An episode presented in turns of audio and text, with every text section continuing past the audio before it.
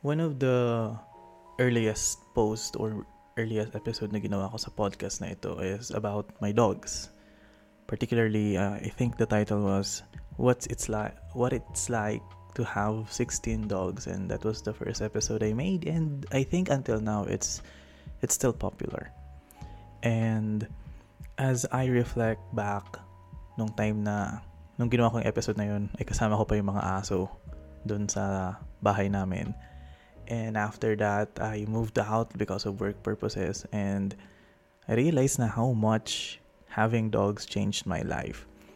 And figured out this in this episode, I want to revamp or buhayin ulit yung kwento tungkol sa pag-aalaga ng mga 16 dogs because having a pet having a pet having a pet can really change someone's life. Aso, pusa man yan, kahit anong alaga pa yan and as I as I venture out into independency, na-realize ko na how much impact sa buhay ko ang pag-aalaga ng mga aso when it comes to my self-discipline, my perspective on love, and at the same time, my perspective on loss and grief as well. How to handle emergencies, madami.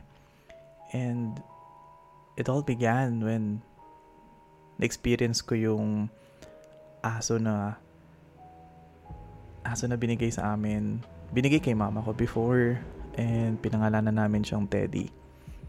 Teddy was the first dog na naalagaan ko and it was almost 10 10 plus years ago nang una siyang dumating. Nung una parang okay, cute siya. Malaga, mag, masaya mag-alaga ng aso pag cute. Then eventually, dumating yung pangalawa naming aso, si Mickey, and pangatlo, pang-apat, pang-lima, and so on and so forth. And until dumating such time as 16 dogs na siya. So how did having plenty of dogs to take care of change my life? Number one is that the discipline it took na alagaan sila. You kinda, you kinda lose track of thinking about yourself pag may marami kang mga aso. Maraming, may kataga kami sa Bicol na ang tawag ay pagmangno. Pagmangno ay pagpansin sa pangangailangan ng iba kahit hindi nila sabihin sa'yo kung ano yon And that, na-develop yun sa akin, the concept of pagmangno. Kasi dogs cannot tell you what they need. Dogs cannot say if nasasaktan sila unless iiyak nila. They have to show it. So parang natutunan ko mag-read ng non-verbal behaviors ng mga aso whether to see if natutuwa sila, nagkakasakit, and I, am, I would take necessary actions para mas atamanan sila or alagaan sila. So yeah, that's the first one. Na, until now, I think I'm happy to say na na-apply ko naman siya in my day-to-day life. And as you see while I'm speaking, this is also one of the first vlog podcast na ginawa ko. So, you're going to see videos of different dogs na na inalagaan namin until now. And aside sa pangmagno, dun ko rin na realize how much a dog's presence can really affect someone's mood. I remember one time na mag-isa lang ako nun sa bahay. Tapos, I was feeling a bit I was feeling a bit tired, a bit down due to work. Tapos, uh, dagdag problems pa noon mentally. Tapos, just sat in silence sa labas namin and lumalapit lang ko sa mga aso. I read this one, I read this comment before na dogs can sense energy. And maybe knowing that I was a bit down, lumapit sila without any without without noise. Yung tipong yung pinakamakulit na aso sa amin, lumapit sa akin ng dahan-dahan, pinatulog yung ulo sa sa legs ko, then just be there. And through that, na mas na-appreciate ko yung yung approach na kung saan you have you have to be there to someone. Yun lang, you, you just have to be there. You don't have to say anything. You don't have to say words of advice. Hindi mo kailangan magsabi ng mga kung ano-ano. Our dogs taught me to just live in the moment. Na if a friend needs help, sometimes your presence is all that they need. Because yun yung, yun yung kaya nilang iparamdam. And yeah, realizing that makes me miss my dogs a lot more. Kasi bihira lang ako umuwi sa amin. Usually, umuwi lang ako pag birthdays, uh, major holidays, yun. And luckily, itong videos na nakikita nyo was taken when I went home last Christmas. So, yeah, so happy. so happy na nakakasama sila. And every time you touch a dog, uh, it releases certain chemicals that makes you so relaxed and happy. And yun, pagmangno, tapos being there for them. And at the same time, ang tawag nito, it just gives you test. Tinitesting ka nila din when it comes to patience. Kasi sometimes may mga asong makukulit, may mga asong tinatawag mo hindi lalapit, may mga asong magpapahabol, may mga asong ayaw kumain, may mga asong mag-aaway-away, may mga asong you have to isolate kapag may nagme-mens or nag-i-inheat. And through that, parang aside from being patient sa kanila, you you learned how to move without relying on your emotions then. Kasi if you rely your if you rely on your emotions when making decisions when it comes sa mga animals, pag nasa palibot ka ng mga hayop, especially dogs, na, na, na, na-feel nila. If galit ka, I remember what time na may nag-aaway ng mga aso, tapos, nung sinasaway ko, galit na galit din ako. Mas lalong na high, na high 10 yung away nila kasi sumasabay yung energy ko na galit sa kanila, sa away nila. And I realized na when faced with extreme energies or extreme emotions like that, it doesn't help the situation. So, I figured, why not just respond in a calm way? So, parang dun ko rin na na-develop yung parang chill approach ko when it comes to different emotional situations. Sa pag super saya, chill pa rin. Super galit, chill pa rin. Kasi, mas na-handle mo yung sitwasyon mo pag ganun. So, I learned that when taking care of my dogs. Na kapag may galit, hindi mo kailangan pakitang galit ka. Saway lang, firm, tapos move on. Kapag naglalambing ka, lambing din but hindi masyadong sobra kasi nakaka-induce pala ng inggit sa ibang aso pag super lambing super grabe yung lambing na pinapakita mo sa isa. And uh, given na 16 17 I think 18 dogs na ngayon sa bahay hindi mo lahat kayang lambingin isa-isa 'di ba? So parang ha- kailangan mong timplahin yun. And at the same time din sa pagpapakain. So you have to be firm na aside sa controlling my emotions, I also learned how to be firm sa tono pa, sa tono pa lang because I think growing up that was one of my biggest biggest setbacks din sa sarili ko na minsan hirap din ako manindigan sa tono. Tapos having dogs pst, yung gano'n na magsisisita ka. And aside from that yung tipong they just make everything better. I don't know uh, looking at their eyes knowing it's pure it's pure love. You want to see the eyes of pure love. Look at the eyes of a dog na very loyal sa isang tao. Wala kang makikita kundi pagmamahal. And also, uh, ang na to, another thing that I learned from taking care of those dogs is that the act of forgiveness.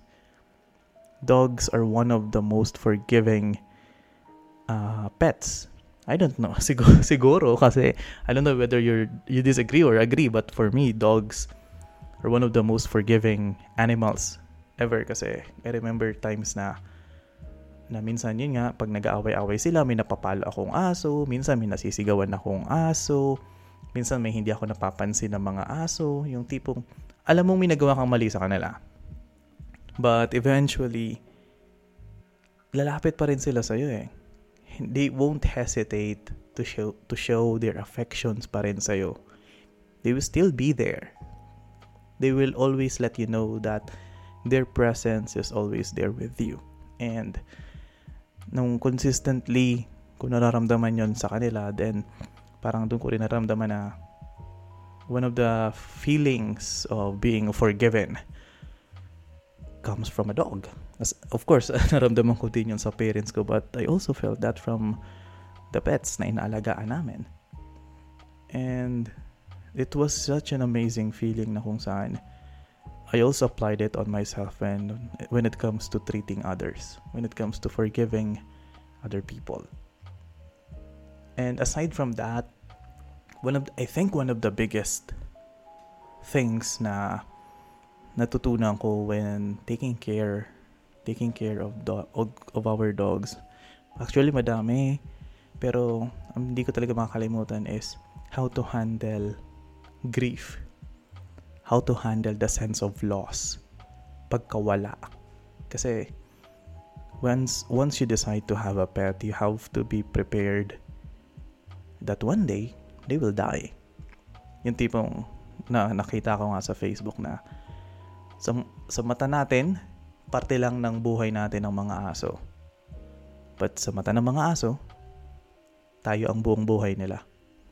At sometimes minsan mas mahaba pa yung mga panahon na inaalala natin yung aso natin kaysa sa nung nabubuhay pa sila. Kasi madami ng aso, madami ng tuta, marami na kaming mahal na aso na namatay.